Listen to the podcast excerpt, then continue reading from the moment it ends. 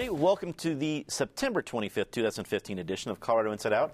I'm your host, Dominic Dezzutti. Thank you very much for joining us.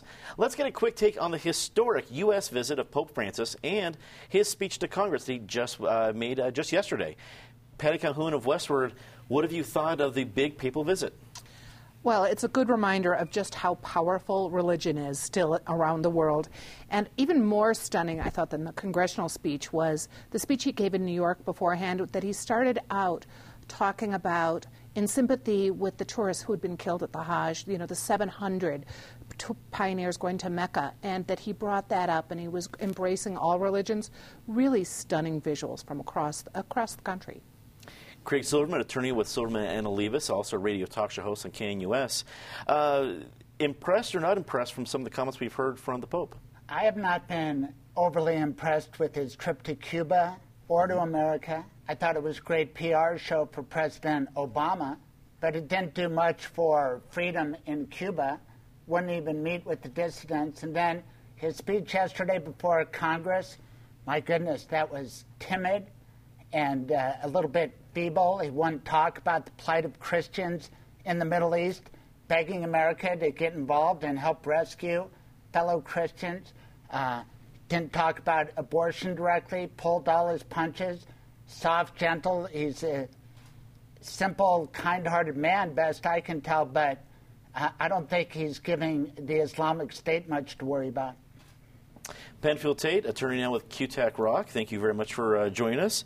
Uh, also, a longtime state lawmaker. Uh, what have you made from the comments? And while we have uh, Craig's point of view, we've heard from a lot of folks that it, has been hard to pin down the Pope on any particular political persuasion, whether it's Republican or Democrat. People have something to find either in support or to argue about. What are your thoughts? Well, I, I think um, at first blush, both Patty and Craig are right. I mean, um, this uh, is a fellow who's been, it's been great theater, it's been great show. He has been provocative. He has said some things prior to this trip that have sort of, I think, worried some for lack of a better term, establishment Catholics who are used to the traditional dogma. Um, but I think he was very measured in his remarks in front of Congress. I think he was going out of his way not to be political in that context, which seems ironic. I mean, he's there before a joint session of the U.S. Congress, and he, he's being apolitical. But what I think we'll see is that some of his later pronouncements will sort of put that visit in context. I think his his visiting Cuba before coming to the U.S. was a clear indication that he's sort of taking a different look at the world than than uh, his predecessors. Uh, he's been, I think, much more liberal's not the good word, maybe more expansive in his thinking in terms of how the church ought to relate to the broader world. Um, and, and, I think really this trip was just sort of uh, a, a, hint of things to come. He went to Cuba, he came to the U.S., he's doing these things to lay the groundwork for some other work he may do. I mean, he's turning the Vatican inside out with. He's been very aggressive politically with firing some of the established guard there. He's overturning the operation of the Vatican Bank. So he's been a revolutionary in his in his own quiet way, but I don't think he'll be understated for much longer. Natasha Gardner, senior editor of 5280 magazine. Uh, whether folks agree or disagree with Pope Francis, he seems to be getting a lot of conversation going. What do you think? Mm, a lot of conversation. Most interestingly, a lot of conversation outside of the Roman Catholic faith. There's a lot of people who, who maybe don't have never set foot in a Catholic church who are paying attention to what he's saying, are interested in what he's saying. And it's important as we have those discussions to remember he is a religious leader, not a political leader. So his, his purpose and sort of what he's promoting is a bit different. What I think is most compelling about him, on you know, separate issues aside, abortion, gay rights, gay marriage, things like that, there's a lot of controversy. But he comes back to again and again a focus on compassion and helping others. That's really his his important stance, which is interesting because it's almost like back to basics. You know, this is not a new thought. This is a very old thought in the church, and the fact that he's bringing that out and that that message is still so relevant today says something that speaks beyond religious lines. If you're not religious, it's something that you can you can listen to and say, yeah, that's something I need to put into my life. So that that message, if that's what we get out of his visit to the United States, I think is a good one. And also putting his money where his mouth is visiting a homeless shelter in New York. That's uh, not just a lip service. It's a good point. Speaker of the House John Boehner surprised many on Friday by announcing his resignation from Congress effective at the end of October. Boehner said he wanted to avoid a protracted battle for leadership, and his resignation seemingly opens the possibility for a more conservative speaker. Patty, this was the big news on Friday morning uh, nationally. We even switched around our own script because of it. Um, when you heard about it, what did you think? Well, when I talked about the power of religion and the power of the Pope, wow, look at this. So yesterday, Boehner has said that was his long time, his lifetime goal was to have the Pope speak before Congress. So here, this might not have been his Pope of choice, but here's the Pope. He's speaking there. He had a private audience with the speaker. They they talked beforehand. He, the Pope asked the speaker to pray for him. Uh, then he does. You know, he has this speech. He's weeping in Congress, very emotional. The next morning he decides he's going to resign. He's going to leave. He gives the reason. So either he saw the light when the Pope was there, or he realized he did not have a prayer of ever getting the Republicans to agree on anything, and he just decided it was time to go. I mean, extraordinary move. Will the Republicans now use this opportunity to come up with someone who will be more obstinate, less able to bring people together. It kind of looks like that. Like that. Paul Ryan wants no part of it. Kevin McCarthy's kind of the lead right now out of California. So this was an amazing move, following right less than 24 hours after the Pope was at Congress, for Boehner to say goodbye after 25 years. Craig, politically, I'm sure there's going to be a lot of conversation about now where does House leadership go, but seemingly it has to go more conservative. It's that uh, uh, you already saw uh, more conservative senators uh, like Ted Cruz, uh, other conservative members of Congress cheering this uh, situation. If it does get more conservative, what does that bode for Republicans generally for 2016? I think the Republican base is really disappointed in Boehner and McConnell. Gave them both majorities. They've done nothing to really stop Barack Obama. So they will look for somebody who can get that job done better. I think it's a shame that here Congress loses its highest ranking person of color, the lone member of the Congressional Orange Caucus. and uh, I'm not going to cry over it. Yeah, you can laugh. Thanks, Ken. You, don't you know, he cries enough for me. And yesterday, when he kept crying and he had a handkerchief to dry his eyes, but then he'd blow his nose into his handkerchief, that's not good judgment. I think you need two different handkerchiefs. And for a variety of reasons, this guy is ready to have his time over in Congress. He likes to golf, he likes to drink. He'll be fine in retirement. Penn, if uh, you're part of don't the ask me about two handkerchiefs. I'm not okay? going to ask about two handkerchiefs. No problem. I promise. If if you're uh, part of the House Democratic leadership uh, right now in the minority, uh, do you look at this as a positive situation for the 2016 election or challenging? I, I think it, in that context, you're doing cartwheels, but you stop after the third one because you say, "Oh my God." Um, now, where's the voice of reason on the other side of the aisle with which we can try to have any hope of brokering any agreements or any compromise. Uh, I understand, you know, Boehner deciding that as a matter of personal conviction, he's decided he wants to go into another direction with his life. I wish he would have finished out this term because it almost looks like he's running away from his final fight, and I'd like to see him show some leadership. When you look at what's happening with Republicans in contrast in Congress, and then look at the the um, the presidential election and how that is shaping up on the Republican side of the aisle, one person's opinion, uh, the lunatics are now running the asylum. I think you've got members in Congress who are looking at their potential nominee thinking, oh my goodness, is this really what, what we may end up with as our nominee for our party? And then you've got this contingent within the Republican Party in Congress that doesn't want to agree on anything just out of principle and out of spite of trying to disagree with the president who's on his way out the door. So doing what's best for the country is not even a consideration at this point. They're just looking to see how can we embarrass President Obama or just be obstinate and mad because we're not president. And at the rate they're going, someone from their party is not going to be president, and they may lose their majority uh, in Congress if they keep this up. And I think Boehner was probably their last best hope of bringing reason to the situation. With his departure, I think it's going to descend into more of a mess than it is now. Natasha, Penn's right, and the mess only gets bigger with a conservative voice leading the House Republicans into more fighting and maybe a shutdown of government or anything else do you think at some point somebody, whether it's from the Senate or at least from the presidential camp that, that uh, Penn talked about, will want to step in and urge some sort of compromise so at least something's happening before the 2016 election? Well, I'd love for that to happen. I'm just not sure what would actually make it happen. It's, it's been necessary for a long time. You know, here we are, it's fall, the leaves are changing, the nights are getting cooler, and it's time to start talking about a shutdown again. You know, so if, if it wasn't going to happen before, I mean, yes, it should happen now. I'm just not sure that anyone's going to get to that compromise point. Especially, we're spending ridiculous amount of times looking over the, the idea of defunding Planned Parenthood, which provides very necessary medical needs to women across this country, and they're not providing a solution of how they would fill or supplement or, or uh, make those those services still available. It's it's focusing on these these one sort of hot topic issues instead of looking at the bigger picture for Americans. So yeah, we need compromise. I'm just not sure anyone's able to do it. Maybe we should just lock them in the room over the weekend. Say no Twitter, no Facebook, no Instagram, no Fox News, no New York Times, no interviews. Just do some work. I'd love to see that happen, but I think uh, that's not very likely. the Colorado Supreme Court ruled this week that a workaround used by legislators to distribute funding for K 12 education is indeed constitutional. The decision stems from a lawsuit claiming that lawmakers violated Amendment 23, which requires school funding to increase with inflation and enrollment growth per year.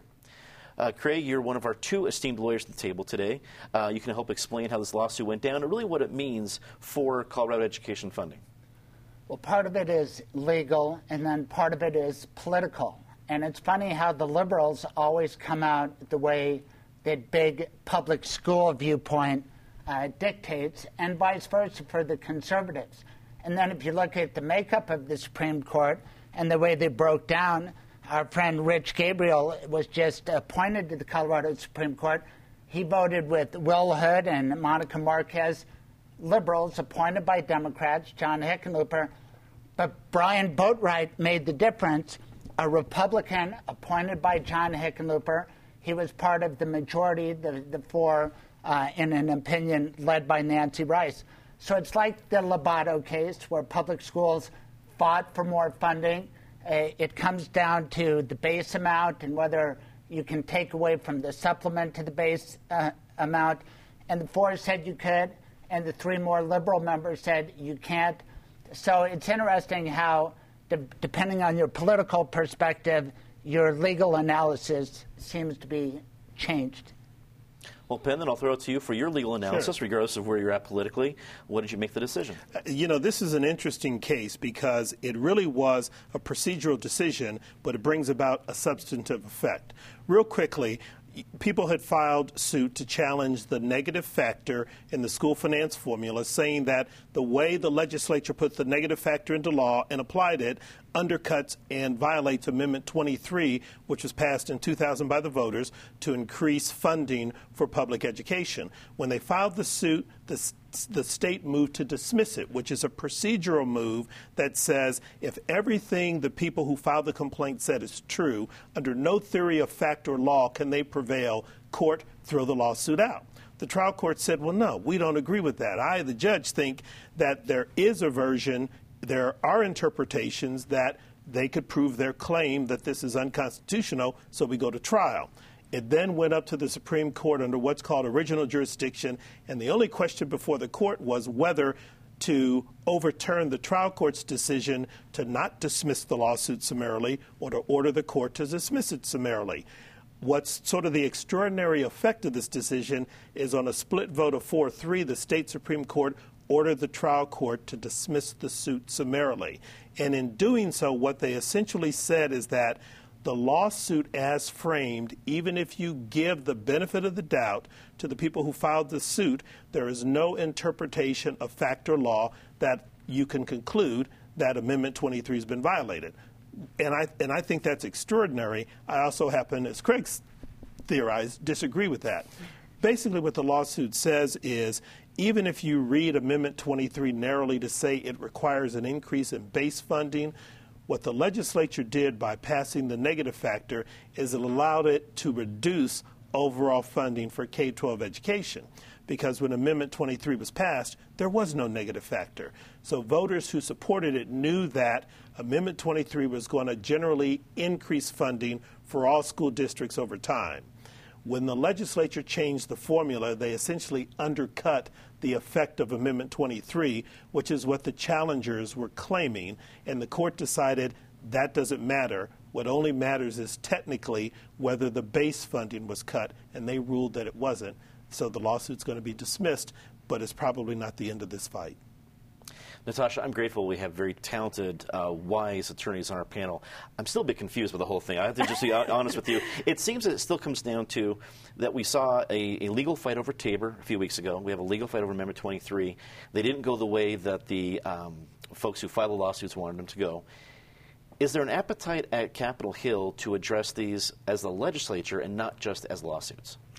Well, I think that again and again we're showing that particularly education en- issues end up in, in the courtroom rather than at the legislature. But it, it is befuddling to me because again and again, Coloradoan voters and just people in general seem to say, yeah, we care about K 12 funding, we care about K 12 education, let's find a solution to this, a big think solution that would work. And even when we do come up with something like that, like Amendment 23, then it starts to get sort of, you know, stripped away a little bit, or there's changes, or, you know, any economics professor I, you don't have to be one to look at it and say, okay, well, Amendment 23 plus recession plus Tabor equals a problem. something's going to give here. Something's not going to be funded.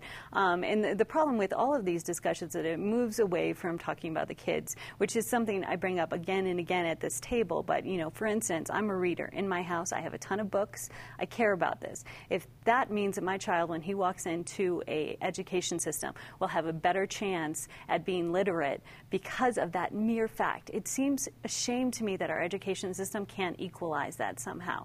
So it's it's it's in the midst of these, you know, base funding, you know, factor funding, negative factor, all of that. Okay, important discussions. But let's get back to what we're trying to do here, which is to educate our kids and prepare them for a workforce. Patty, are we going to see uh, anybody take this on as a law, or is it just going to be more lawsuits? I think we will see some attempt in the next year or two to untangle some of the really, really sticky parts of the Colorado Constitution that we've that we've added by Amendment 23, by the Gallagher Amendment, by the Tabor amendments that just keep the constant uh, keep, keep the budget so tight and so you can't move things around. So even if you come up with a good educational plan you might have trouble figuring out where to find the funds and how to adjust it. It's not just education but education is the biggest chunk. So certainly now with the group the bipartisan group that is looking into colorado's future suggestions that need to be made they are looking at can is there the political and the public will to finally fix the constitution and just take those knots out of it the Denver police announced this week that it will require off duty officers to working security to wear body cameras. The decision reverses a previous policy and greatly expands the use of this wearable technology.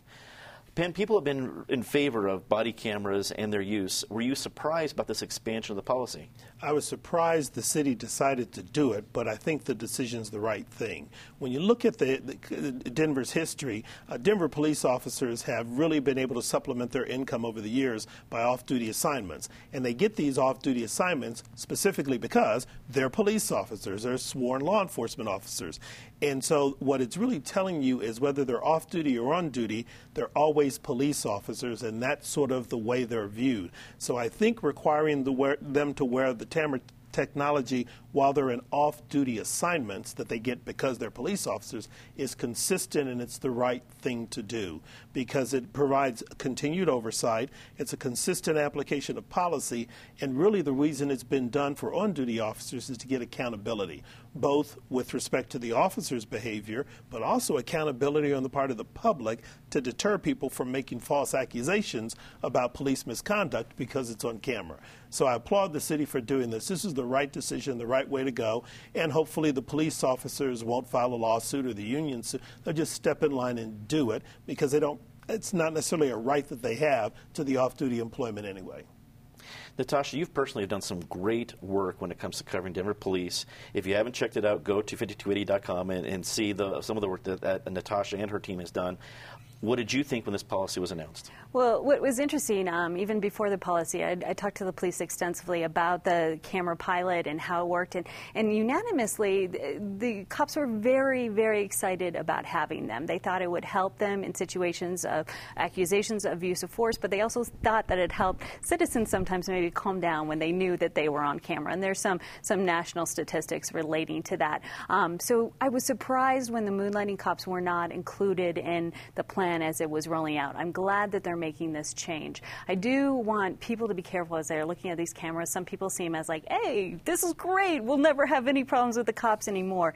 And there are a whole slew of things. I mean, obviously, abuse can still happen. The cameras have to be turned on. But even when you have footage, that footage doesn't always look the same to other people. Eric Garner is a perfect example of this. We've seen this in a few legal cases across the country as well. What someone sees as a, a violent act or a move that looks threatening may not look that way to another person on the jury. So while I absolutely applaud the use of these cameras, I think it's great that the moonlighting officers will be using them as well. It's not a solve uh, all for the police issues that we have in this community. Patty, a good call by Denver Police? A very good call by the community groups, too, that complained that the moonlighting cops were not included in this policy. Over the years, many of the problems and controversies involving the Denver police have stemmed from some of the moon- moonlighting jobs, how the jobs are handed out, how the jobs are handled, and this at least will remove one portion of the controversy. Craig, as a former prosecutor in the city of Denver, I am very interested in what you have to say about this. Well, good. I'll tell you.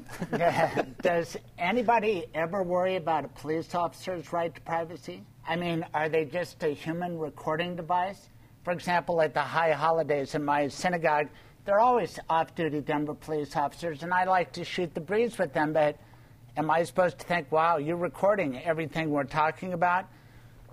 Look, we're getting used to it in the system, seeing these body camera uh, statements as part of discovery. Instead of having witnesses write out statements, they just talk and we get to see the video, and it gives defense attorneys a lot more to work with. But I just wonder about their right to privacy.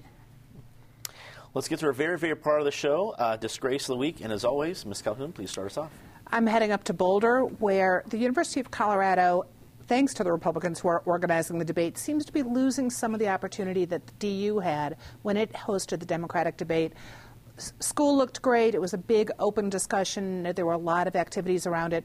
And limiting the tickets is going to be a problem. You're not going to have the same kind of free for all. Just getting around, it's not like you could ask the candidates questions with 15 candidates, take a long time.